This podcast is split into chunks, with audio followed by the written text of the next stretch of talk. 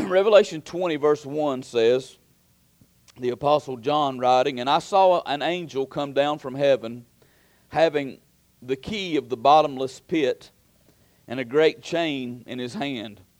And he laid hold on the dragon, that old serpent, which is the devil and Satan, and bound him a thousand years, and cast him into the bottomless pit, and shut him up, and set a seal upon him, that he should deceive the nations no more, till the thousand years should be fulfilled. And after that he must be loosed a little season. Now, that thousand years is the millennial kingdom. I don't have time to even expound upon that at all this morning, but it is the righteous rule of Christ on the earth um, after the earth has been purged of all unbelief, repopulated with unbelievers, with Christ sitting on the throne. Satan will be bound for a thousand years. Verse 7, there's all kind of interpretations of that passage of Scripture, but that's what I believe. In verse 7, it says, And when the thousand years are expired, Satan shall be loosed out of his prison and shall go out to deceive the nations which are in the four quarters of the earth, Gog and Magog, to gather them together to battle, the number of whom is as the sand of the sea.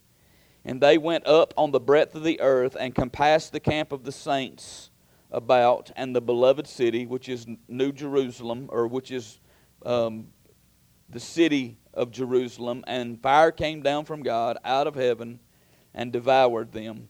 And the devil that deceived them was cast into the lake of fire and brimstone, where the beast and the false prophet are, and shall be tormented day and night forever and forever. Now, I know that there's a lot of questions that you could probably ask me about that passage of Scripture, and there's a lot that we could talk about in that this morning, but I want to make one primary point from those verses that we read for a particular reason.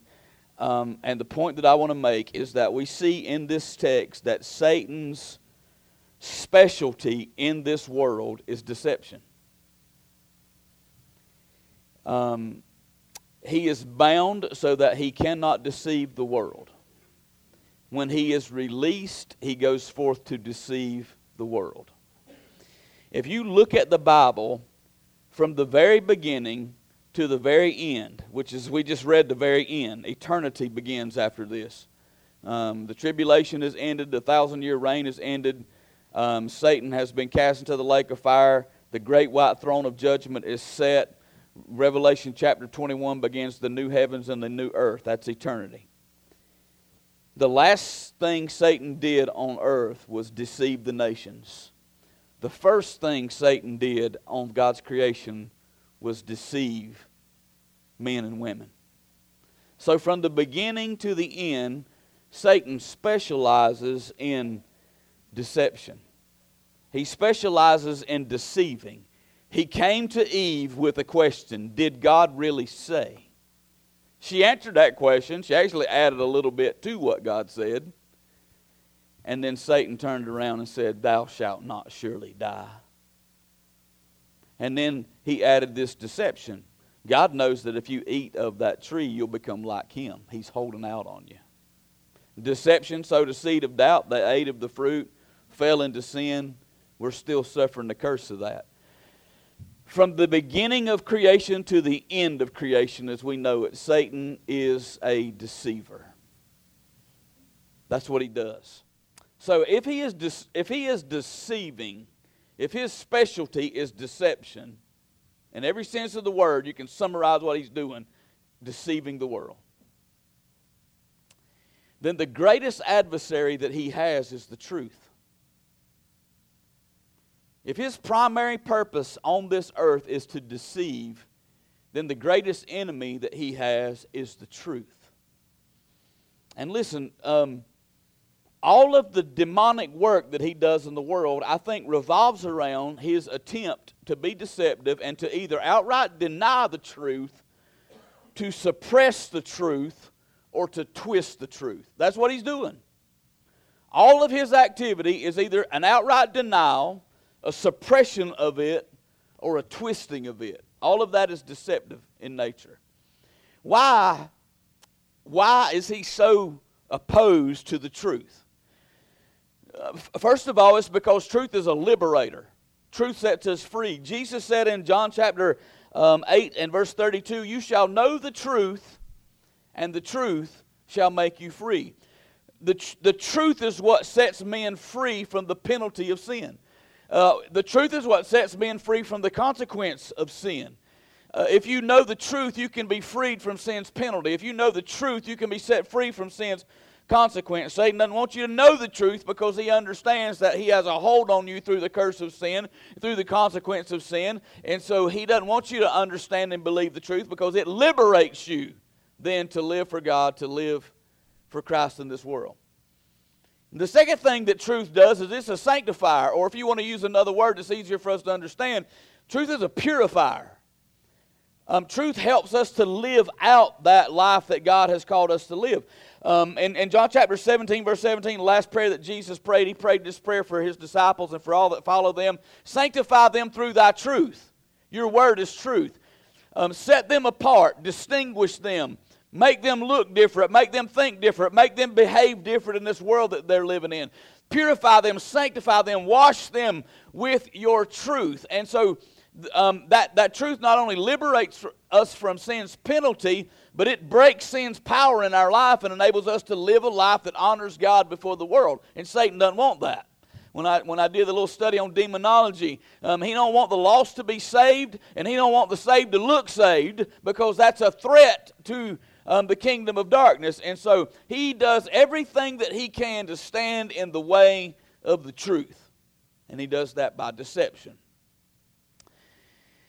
In Matthew chapter 24, the disciples asked Jesus a question. I'm kind of laying a, a big foundation right here, but in Matthew chapter 24, the disciples asked Jesus a question about, about um, when would be the sign of his coming, of his return, and of the end of the world. In, in, in Matthew chapter 24, four times Jesus mentioned deception. In Matthew chapter 23, verses 3 and 4, that fourth verse says that false prophets are going to rise and, and deceive many. And I have never seen so many false prophets. Now, granted, I ain't been alive but 55 years. But there came a time that a false prophet had a congregation that gathered and listened to him teach. They were not well known. They, had, they didn't have a lot of opportunity and ability to get their deception out. But I'm telling you, Facebook, YouTube, and TikTok are full of false prophets absolutely multiplying by the thousands and got a huge audience and a huge following. And Jesus said, false prophets are going to rise and will deceive many. In 24 11, um, he said the same thing. Many false prophets shall arise and deceive many. In 24 24, he said again that false Christ and false prophets um, will show even signs and wonders and if possible, they would even deceive the elect. So, four times when, when they said, What's going to be the sign of your coming? he mentioned a proliferation of deception entering into the world. Paul warned Timothy in 1 Timothy chapter 4, verse 2. I'm going to run through these really fast of seducing um, spirits. I, I probably gave her the wrong verse. 1 Timothy 4 2. Um, if you read the whole context of that, he talks about seducing spirits and doctrines of devils. That's my fault. That ain't hers. That's what I wrote down too. 2 Timothy 4 4. Let's see if I got this one right. Yeah, they turn away their ears from the truth and turn themselves into fables. Prior to the tribulation, at the rise of the Antichrist, Paul warned them that they ought not let any man deceive them in 2 Thessalonians um, chapter 2 and verse 3. Don't let anybody deceive you. Before the Antichrist comes, there'll be a great falling away first. We're, listen, I believe we're living in the great falling away. One of the biggest movements on social media today is deconstructing of the faith evangelical. Those are the hashtags that people are flying. Um, there are people that are that, that who profess to believe. Many of them who claim to be teachers and preachers and song leaders and worship leaders who are walking away from the faith, who are renouncing Christ, and who are doing everything they can to attack the truth and to attack the church that proclaims the truth. Paul said, before the Antichrist comes, that's the kind of deception that you'll see. During the tribulation, Revelation chapter 12, verse 9, uh, the great dragon, the serpent, the devil, Satan, that deceives the whole world is cast into the earth and his angels with him. Middle of the tribulation, I believe, is what's being represented here. And they go forth to deceive the world in the midst of the tribulation. In chapter 13, verse 14, which is talking about the beast, which is the, which is the Antichrist and the false prophet, um, the, the, the Antichrist, the Bible said, deceives them that dwell on the earth by means of the miracles which he had power to do in the sight of the beast. That's actually the false prophet. The miracles that he performs are deceiving the world. So listen, I read all them passages of Scripture to say this Satan deals in deception. He deals in deception. And he uses both worldly wisdom and twisted theology to do it. You got this whole contingency of people who renounce everything the Bible says, worldly wisdom. It don't line up with science, it don't line up with anything, and so they just outright reject and renounce the Word of God altogether. It's a book written by men. Every book you hold in your lap is written by men.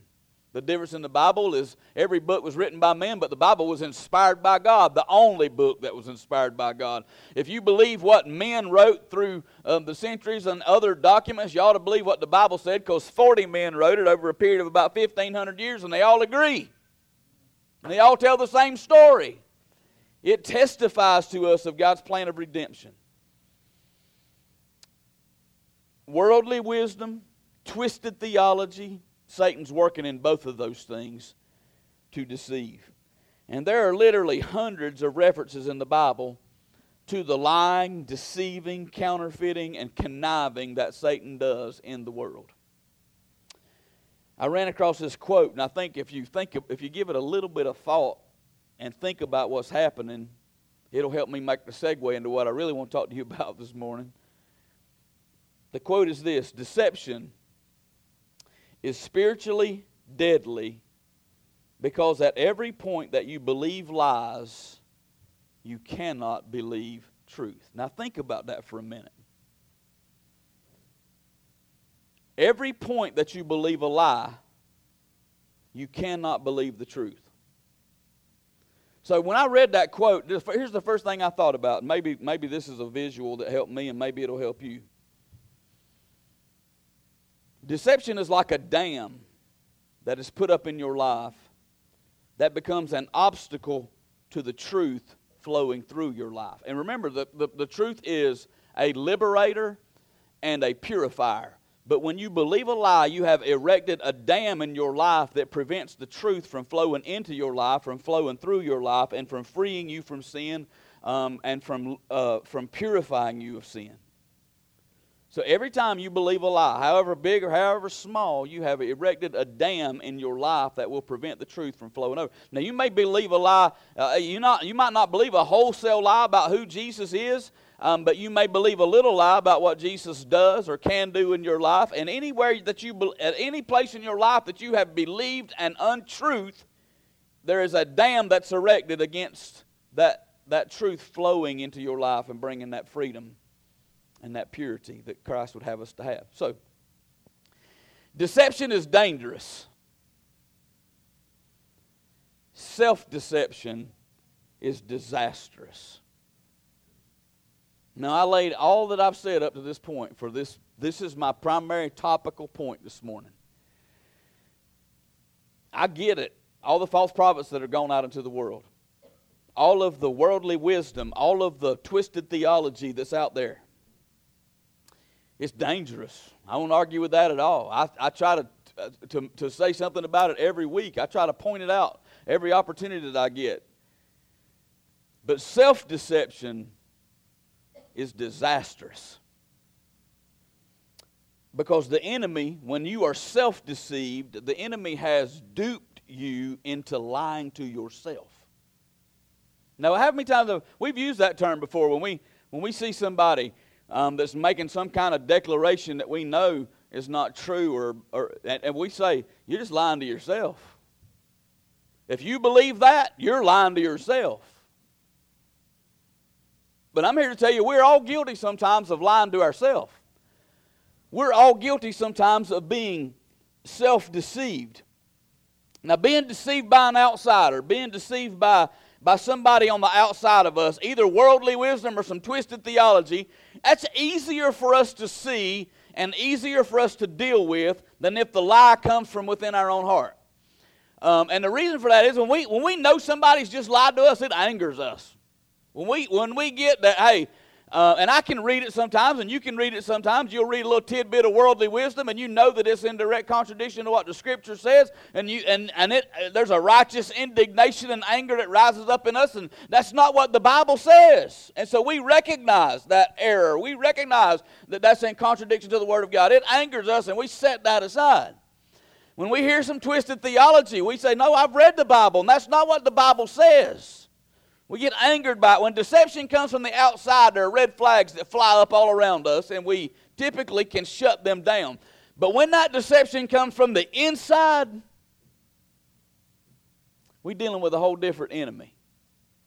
That, that, that's, a, that's a whole lot harder for us to detect. When we are lying to ourselves, that means that our deception is, is self imposed and that we're not even consciously aware of our sin. When we lie to ourselves, we put blinders on and are refusing to acknowledge that we're lying to ourselves. It's a self imposed deception. Um, Founders Ministries, it's a counseling ministry, said that self deception emerges from living on a self referential basis. Such people measure themselves by themselves and compare themselves to themselves. Um, I, didn't, I didn't give her the quote, but if you go read 2 Corinthians chapter 10, somewhere around verse 11 or 12, Paul mentioned a group of people that were doing that same thing. He said, they're, they're com- uh, if, you, if you're comparing yourself to yourself, anybody that's comparing themselves to themselves is not wise. That's where the self deception creeps into our life. The Bible gave us an illustration of that in the Laodicean church in Revelation chapter 3, verse 17. Jesus is writing to these churches, and y'all remember this passage. It's the one, uh, we may not remember this particular verse, but we remember this passage because this is the one that, that God says, I wish you were cold or hot, but because you're neither cold or hot, but lukewarm, I'll vomit you out of my mouth. And then he tells us what that lukewarmness looks like. He said, You say that I am rich. He's speaking to a church a, a, a group of people who profess to be Christians. You say that you are rich and increase with goods and don't need anything. But this is the church that Jesus sees. This is the church, this is how the church sees themselves. We got it going on. This is the church that Jesus sees. You are wretched and miserable and poor and blind and naked. All the church could see was their material prosperity, and Jesus said, You may be materially prosperous, but you are spiritually destitute and you don't even realize it. They had deceived themselves.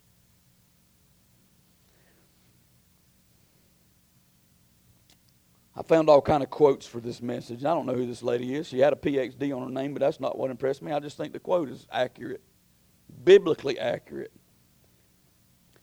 We use self deception to ignore, justify, and commit wrongs rather than facing our feelings and our sins.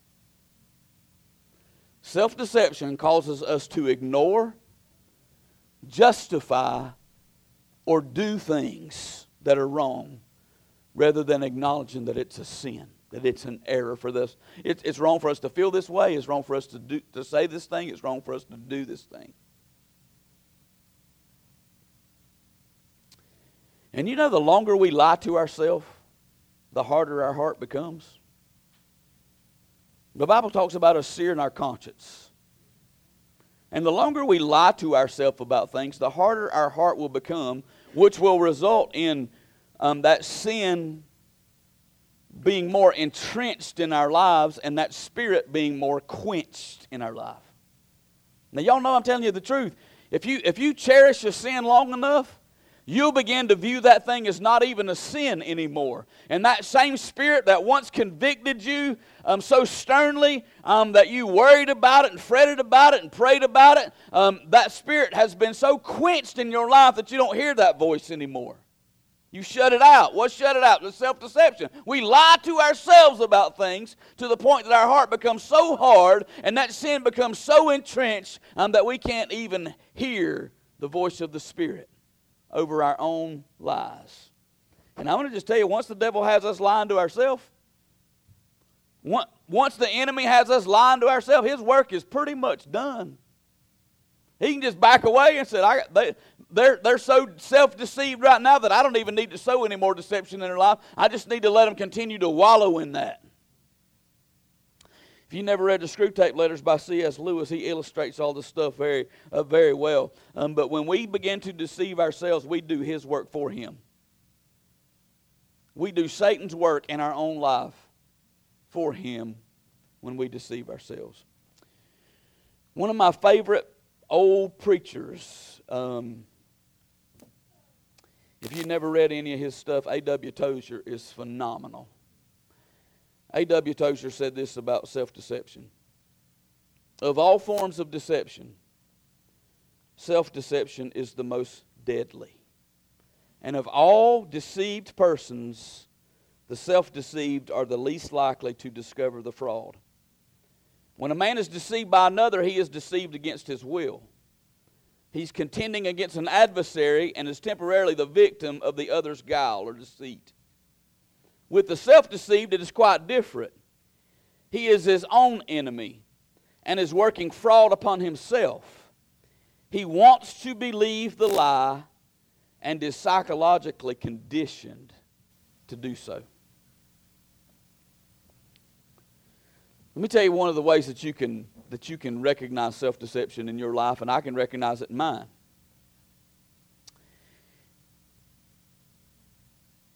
It's when we always see the sins of other people more clearly than we see our own. And here's the truth. Sometimes the sins of other people will infuriate us when we're guilty of doing the exact same thing but we can't see it. That's self deception. I can give you a biblical illustration of that. When the prophet Nathan came to David, David had been hiding his sin with Bathsheba for probably a year or more.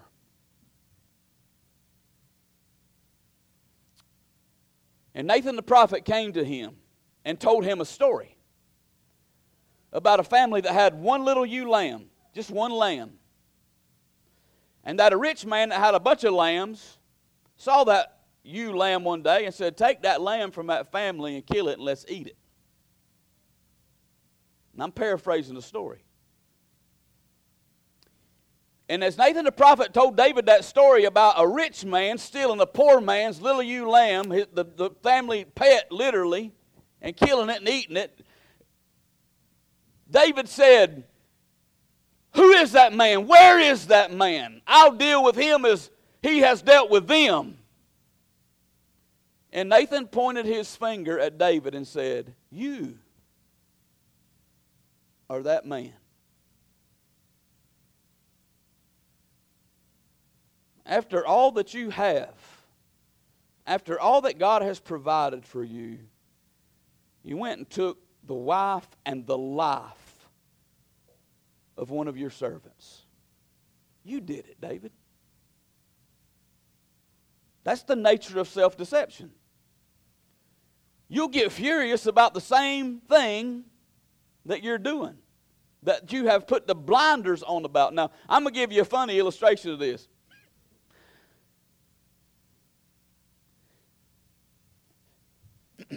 some of y'all don't have as big a problem with this as some of us do. All right, I'll acknowledge this has become a problem in my life at times, a lot of times. A few years ago, Cindy and I go through this thing where we just talk, what do I need to work on? Where am I failing? Tell me how I can be a better husband, whatever. We ask the question. We don't we don't have a set time. We just when we need something to work on, we ask the question. Don't when you ask the question, prepare to be offended, all right? And so I asked the question one day. I'd done worked on the sarcasm thing. I thought I had a little bit of a handle on that, and I'm like, okay, I'm doing better with sarcasm. What's next? And she said, I hate your phone. And so my first, I get self defensive because that's what self deceit does. And I'm like, I do ministry on this. She said, everything you doing on that phone ain't ministry. And I'm like, you right. You nailed me to the wall then. She did a Nathan on me. You know, and I'm like, you're right. So we made this deal where where we just put the phones down in the afternoon. She gets home around six o'clock, and we just made us we just made a rule from six in the evening to six in the morning, no social media. We laid the phones aside, kind of reconnected ourselves. It was good. But here lately, I've become aware of something. We'll both get home and we'll be bored, you know, we're looking at our phones, we're playing games, we're doing whatever. She'll be looking at hers and I'll be looking at mine. And I'll lay my phone down. And if she don't lay hers down within the next 15 seconds, I'm ticked off. Y'all know what I'm talking about? Now, we both been sitting there looking at our phone for an hour. I'm 15 seconds ahead of her, and all of a sudden, you don't care that I'm sitting here and you're not paying me any attention? That's listen, that's what self-deception does.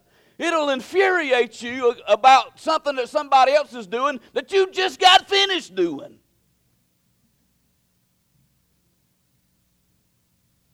That's the nature of that beast.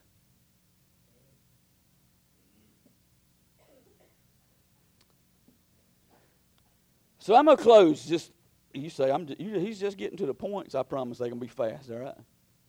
Here's three ways that I believe we're guilty of lying to ourselves. Now there might be some more. I, ain't, I, I, this is just some things I've been pondering on this week that I believe are scriptural. And, and I, I, think you could probably put a lot of subpoints under each one of these. I'm not going to do that. I'm just going to give you the main thought this morning. Three ways that I think we are guilty of lying to ourselves. Here's the first one, and it's the big one, and I think it's the biggest one of the three believing that we're better than we are. Can I tell you something? I'm just going to be straight up honest with you. There ain't not one of us in this building as spiritual as we think we are. None of us. Me including we get up on our high horses and we lift our nose up in the air and we throw our shoulders back because we've done something good or we've had a good week. And we ain't none of us as good as we think we are. Our, our self deceit, our, our, our, our pride, our ego wants us to believe that we're better off, that we're better than most of the people around us. And that's a, that, that is an enemy's deception that he plants in our heart. He's the originator, he's the source of pride, and, and the source of that in our life is pride. And it'll grow if we feed it. Galatians chapter 6, verse 3 says, If a man think himself to be something when he is nothing, he deceiveth himself. The Pharisees were this, were this type of people. And I, and I just believe there's a little bit of Pharisee in all of us.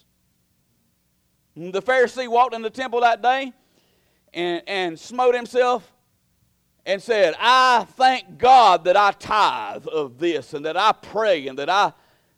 He, he was laying out his list of his goodness, and he even pointed at the publican over in the corner and said, And I'm thankful that I'm not like that man is.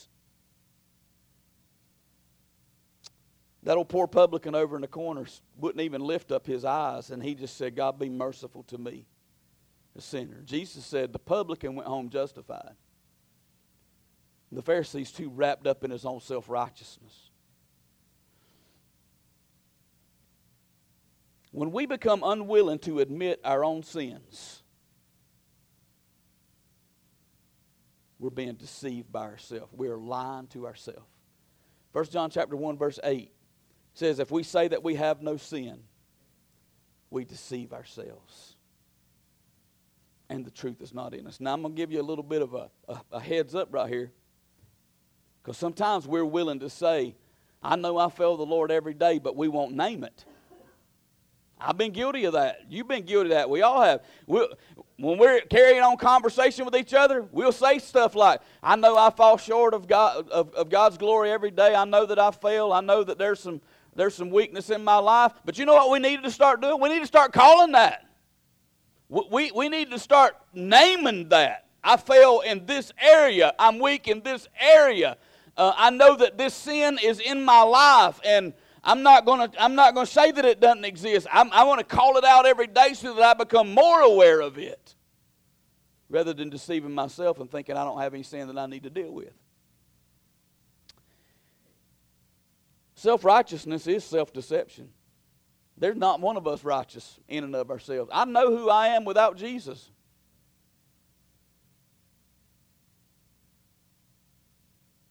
Self deception and self righteousness walk hand in hand. We deceive ourselves when we believe that we're better than we are. Now,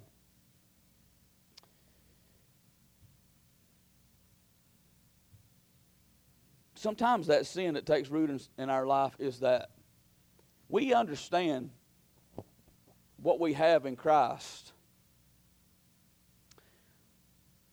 I'm trying to figure out how to say this.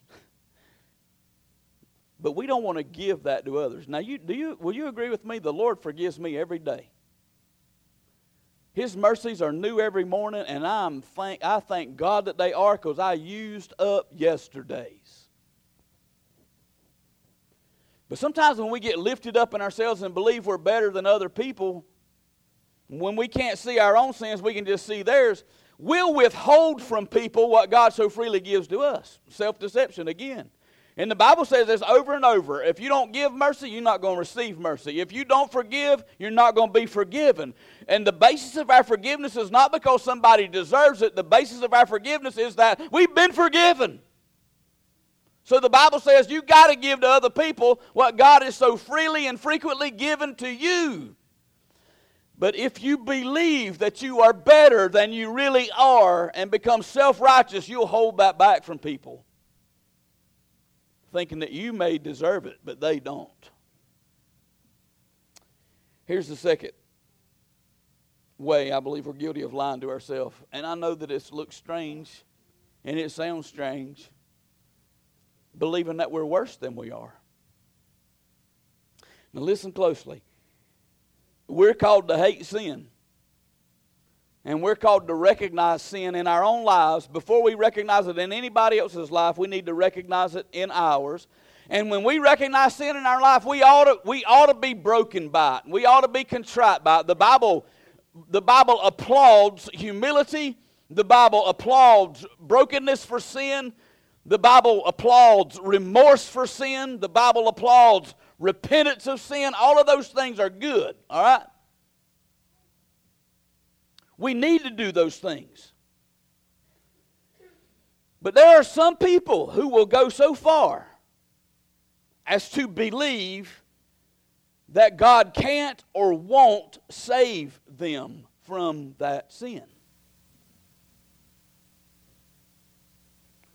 And that is an affront to His goodness.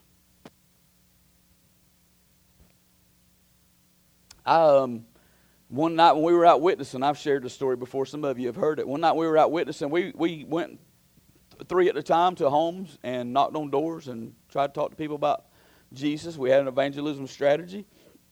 And wasn't getting anywhere with the man. There were two men and a woman. We went together to this house, and um, the husband and wife were there. And two of us men were trying to talk to the man. We were not getting anywhere. I mean, it was a it was a closed door, and I knew it, and I was just looking for a way to get out then because I knew the Holy Spirit hadn't preceded us before Him. He wouldn't he didn't want to hear anything. He kind of wallowing in self righteousness a little bit, and then I looked over and saw that the lady that went with us had this um, the wife of the home, and she literally was just tore up, broken, just wallowing. And I, I, I went over to talk to her because I knew the door was shut with the man. I went over to help the sister. And she said, This lady said, God will never forgive me for what I've done. And I'm not going to go into detail about what she said that she had done, but it, it, was awful. She had lived an awful life. Before her and her husband got married, he knew all that, and he was, you know. But she said, I wish I could be forgiven, but I never will be. And I, and I, and I, I tried to reason with her at first from the human perspective. Yeah, we're all sinners. No, you don't understand. You're not a sinner like I'm a sinner. And I, I even tried to compare a little bit because I lived a pretty rough, wicked life. But she's like, Your sin and my sin does not compare. And so I finally, I, I finally took my Bible and opened it up and turned it around to her and she was she was weeping. I mean, she was broken, and I'm like, she's at a good place. This is the Holy Spirit, because the Holy Spirit convicts of sin, but He don't make you think you can't be saved. That's the that's the enemy's deception, and that's a self deception that takes root in our heart, and we believe that we're past the point of forgiveness. Now, you might not run into a lot of people like that, but there are people in the world that believe they can't be saved. That this sin has me so bound, that I've done so wrong, that I've crossed too many lines, that I can't ever get out of where I'm at. I turned my Bible around and opened it to 1 John chapter 1, verse 9. And I wouldn't read it to her. I said, I'm not going to read this. But I, I said, Do you believe this book is God's Word? She said, I do believe that. I said, It contains all the promises of God to us that are found in Christ. The Bible says, in, in, the, in Christ, all the promises of God are yes and amen. I said, I want you to read 1 John chapter 1, verse 9 to me. And through broken sobs, she began to read. And when she got to that, from all unrighteousness, she just completely collapsed. And I said, Now, you believe that? And she said, It's God's word, isn't it? And I said, Absolutely it is. And we led her then in the sinner's prayer. Baptized her later. Listen, she was caught up in a self deception that she had to pay the price for her sin because God wouldn't.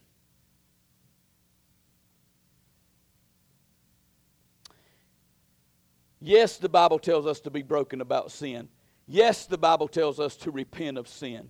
The Bible says all of those things about sin in our life. But the Bible does the Bible never calls us to self-hatred and self-loathing. In fact, when G- Mitch preaches this all the time, that God has called us to love Him with all of our heart, soul, mind, and strength, and love our neighbor as ourselves. If you don't learn to love who you are because of who God made you to be, you'll never be able to love anybody else. Now, you can take self love too far, without a doubt. But you can also tell, take the hatred of sin too far and begin to hate and loathe yourself to the point that you believe God can't or won't ever forgive you. And that is that that hatred and loathing of self is, is self-deception that is ultimately rooted in this thought, I gotta pay my own debt. Mm-mm, no, you don't. Jesus already paid it. You just got to receive it. A biblical example of this, I believe, is Judas. Listen, Judas hated what he had done after he had done it. He didn't realize where it was going to go when he did it, when he realized that he had just betrayed the blood of an innocent man and they were going to kill Jesus. Now, he didn't believe who Jesus was. He obviously didn't accept him as the Messiah. Um, but instead of repenting, instead, of, you know what Peter did? He cursed Jesus' name and denied that he ever knew him. The difference is when the rooster crowed, Peter fell on his face and wept bitterly in repentance for what he had done. And then next uh, Sunday morning, he went running looking for Jesus. Judas didn't do that. Judas threw those 30 silver coins on the floor of the temple and went out and found a tree and wrapped a rope around his neck and hung himself. The Bible says that he repented himself. He did not repent to Christ, he paid his own price. Believing you're worse than you are is self deception. I'm here to tell you, I don't care in this building who you are and what you've done or where you, I don't care where you are right now, what you're involved in right now the Apostle Paul was a persecutor of the church. He called himself a blasphemer um, who was the chiefest of sinners, and God saved him and called him to be uh, the greatest apostle of the New Testament, the greatest missionary probably has ever walked the face of the earth. Don't tell me what Jesus can't do for you. I can tell you what he's done for me. I was as far away from him as I could be, and he saved me when I called upon him. For whosoever shall call upon the name of the Lord shall be saved. That's what the book says. And the last point is this believing that sin has no consequence. Galatians chapter 6, verse 7 says, Be not deceived. God is not mocked. For whatsoever a man soweth, that shall he also reap. Do not deceive yourself. Sin will always take you further than you want to go, keep you longer than you want to stay, and cost you more than you want to pay. Now, I, I, I get it because I, cause I battle this same thing. We, we hang on to things in our life sometimes thinking, oh, that's not a big deal. Other people are guilty of far worse than that. You know, I don't, I'm not the kind of man that I used to be. I've conquered this and I've conquered that and I've conquered the other thing. And this little, this little sin is not, it's not going to hurt me. You just well keep a rattlesnake in your closet. The Bible says that we ought not to deceive ourselves by thinking that sin has no consequence. 1 Corinthians chapter 6 verse 9 Know ye not that the unrighteous shall not inherit the kingdom of God? Then he says, Be not deceived. And he gives a whole list of people who won't inherit the kingdom. Now, we look at that and we say, My name ain't on that list. Hallelujah. You need to read that list. And that ain't an exhaustive list. There's one in Revelation that says, All liars will have a part in the lake of fire. We got to be careful. I'm not, I'm not homosexual, so I ain't got to worry about. Listen, we can set ourselves up as idolaters very easily.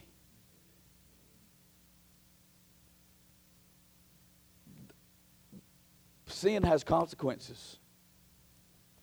And if we lie to ourselves and say it doesn't, we have deceived ourselves and put ourselves in the place of reaping those consequences. Now, this is what I believe for Christians.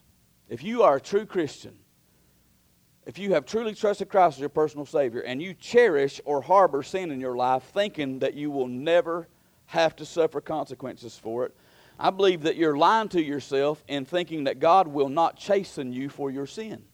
When the Bible says He absolutely will discipline those that He loves. Now, I can tell you something, I ain't never wanted my daddy to whip me. But there's a bunch of times in my life I knew that what I was doing was going to get me a whipping if I got caught. My daddy didn't need GPS, he had one built in. He didn't need Life 360. He found me. And when, when he pulled up, I'm like, Lord, I know what it's going to feel like when Jesus comes and I ain't doing the right thing. The Bible says don't, that he don't want us to be ashamed when he comes. And I, there were places my daddy pulled up out the blue, and I was ashamed to be caught there. And when I got home, there were consequences. Now, if you think you can keep playing around with sin and there will never be any consequences for it in your life, you are lying to yourself. Because the Bible says God will deal with you as a child and He will whip you if you keep uh, playing around with that sin in your life, and you'll suffer the consequences of it. David suffered the consequences of losing a child and of seeing his family come apart at the seams. That man named Achan that ran into Jericho and got that little bit of gold and that Babylonian garment that, that Joshua told him not, and hid it under his tent and refused to confess it, it wound up costing his whole family their life.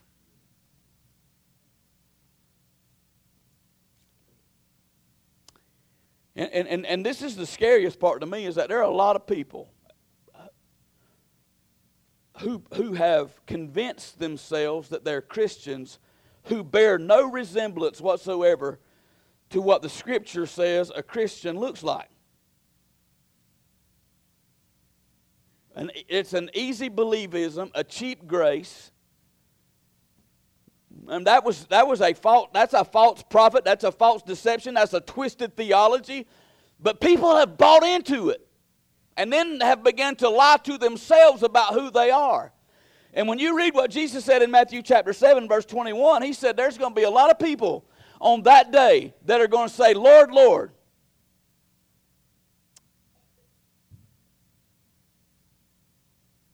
Who are not going to enter the kingdom. They've deceived them. Then they're going to say, But in your name, we did wonderful work. In your name, we cast out devils. In your name, we did all this. And then the Bible said in that 23rd verse, then he's going to say unto them, Depart from me, you workers of iniquity. Some translations say, You lovers of lawlessness, you lovers of sin. I never knew you. So, for some people, this self deception is going to end in a final judgment exclusion from the kingdom. Self deception is dangerous. Listen, we got to stop lying to ourselves.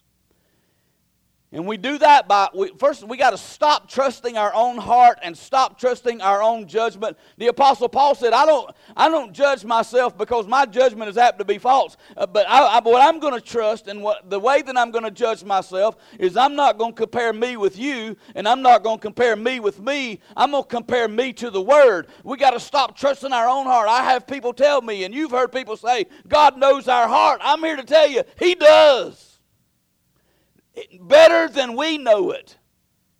And I'm going to tell you something about your heart that the scripture says in Jeremiah chapter 17 in verse 9 that your heart is deceitful above all things and desperately wicked, and that it'll lie to you. You may not even know the reality.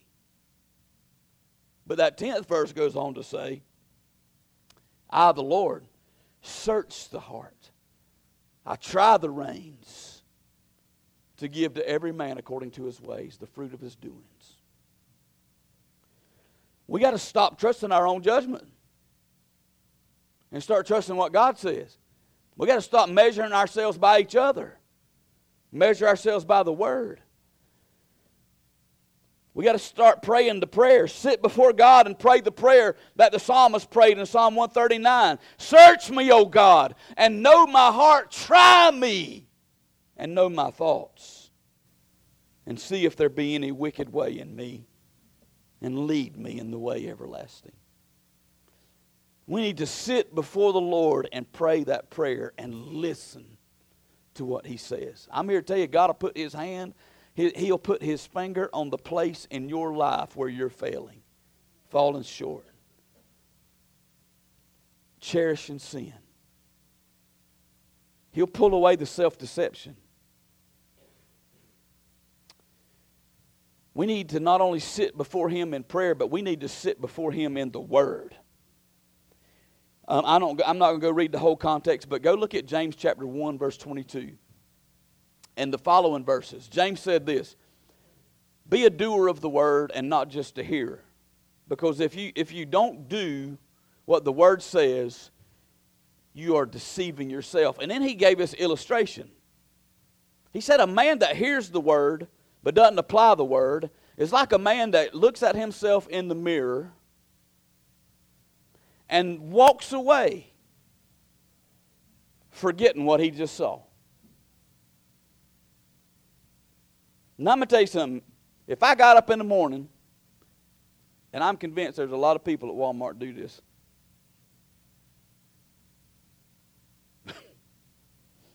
if I got up in the morning and looked at myself in the mirror and walked away like that, y'all going to be talking about me for a week. Did you see the preacher yesterday? He like he ain't combed his hair, brushed his teeth in two weeks. The Bible said that's what, that's what we look like when we look in the Word we, we know what it says, but we don't apply what it says.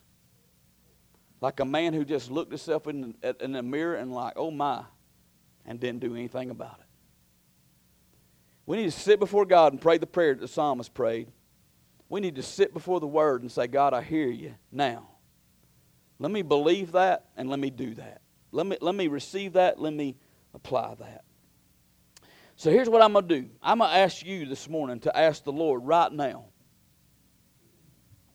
when we start singing, the musicians can come. When we start singing, I want you to just, you ain't got to even sing. I want you to bow your head and say, Lord, I want you to reveal any habits in my life that are not glorifying to you. I want, to re- I want you to reveal to me any hang ups that I have um, that, are, that are putting a dam up in my life to your truth flowing through it and purifying me. I, if I'm harboring bitterness, if I'm harboring, harboring unforgiveness, if I'm harboring anything in my life that does not bring you glory, I want you to show that to me right now. And I, I promise you this if the Spirit of God lives in you, He going to speak to you. He'll, he can peel back that self deception in an instant. I can't tell you how many times in my life when I've been sincere and honest and say, Lord, I'm having a hard time seeing myself clearly. Probably because I'm focusing on too many other folks right now. But right now, I want you to see me and I want you to tell me who I am. I don't want to be that Laodicean church. I want to see what you see. And when you pray that prayer in sincerity, I'm telling you, God will peel back the layer and He'll show you stuff you didn't know was still hiding. Because we've been lying to ourselves. And even this morning, if you're not a Christian, the Holy Spirit can still work. He can still take his, He can still take the Word of God and make it come alive for you. And don't don't live in self-deception. Don't don't live in that deception of I think I'm all right. I hope I'm all right. I don't care how many times you've prayed a prayer to be saved and how many times you walk through a baptismal pool. If you're not sure of your salvation, the Bible says you can have assurance. And that assurance don't need to come from me or another pastor, and it certainly don't need to come from within you. It needs to come from the Word of God.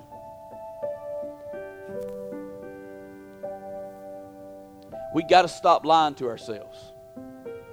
The most dangerous deception in the world is not the false prophets and the worldly wisdom. They're dangerous. The most dangerous deception in the world is what we do to ourselves by believing our own lies. Let's stand. Lord, I, I thank you for your word. It's peeled back some layers on my life this week. I've been up on my soapbox about all the deceivers that are in the world, about the false prophets and the worldly wisdom. And they need to be called out, and we ought to call them out. And I'm not ashamed of doing that. But I also been forced to admit this week that I'm guilty sometimes of thinking that I'm better than I am. And I'm grateful that you love me enough to show me that.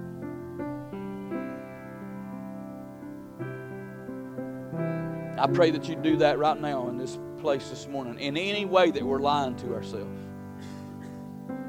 If we think that we're better than we are, if we think that we're worse than we are and that we can't be delivered from whatever we're wrestling with,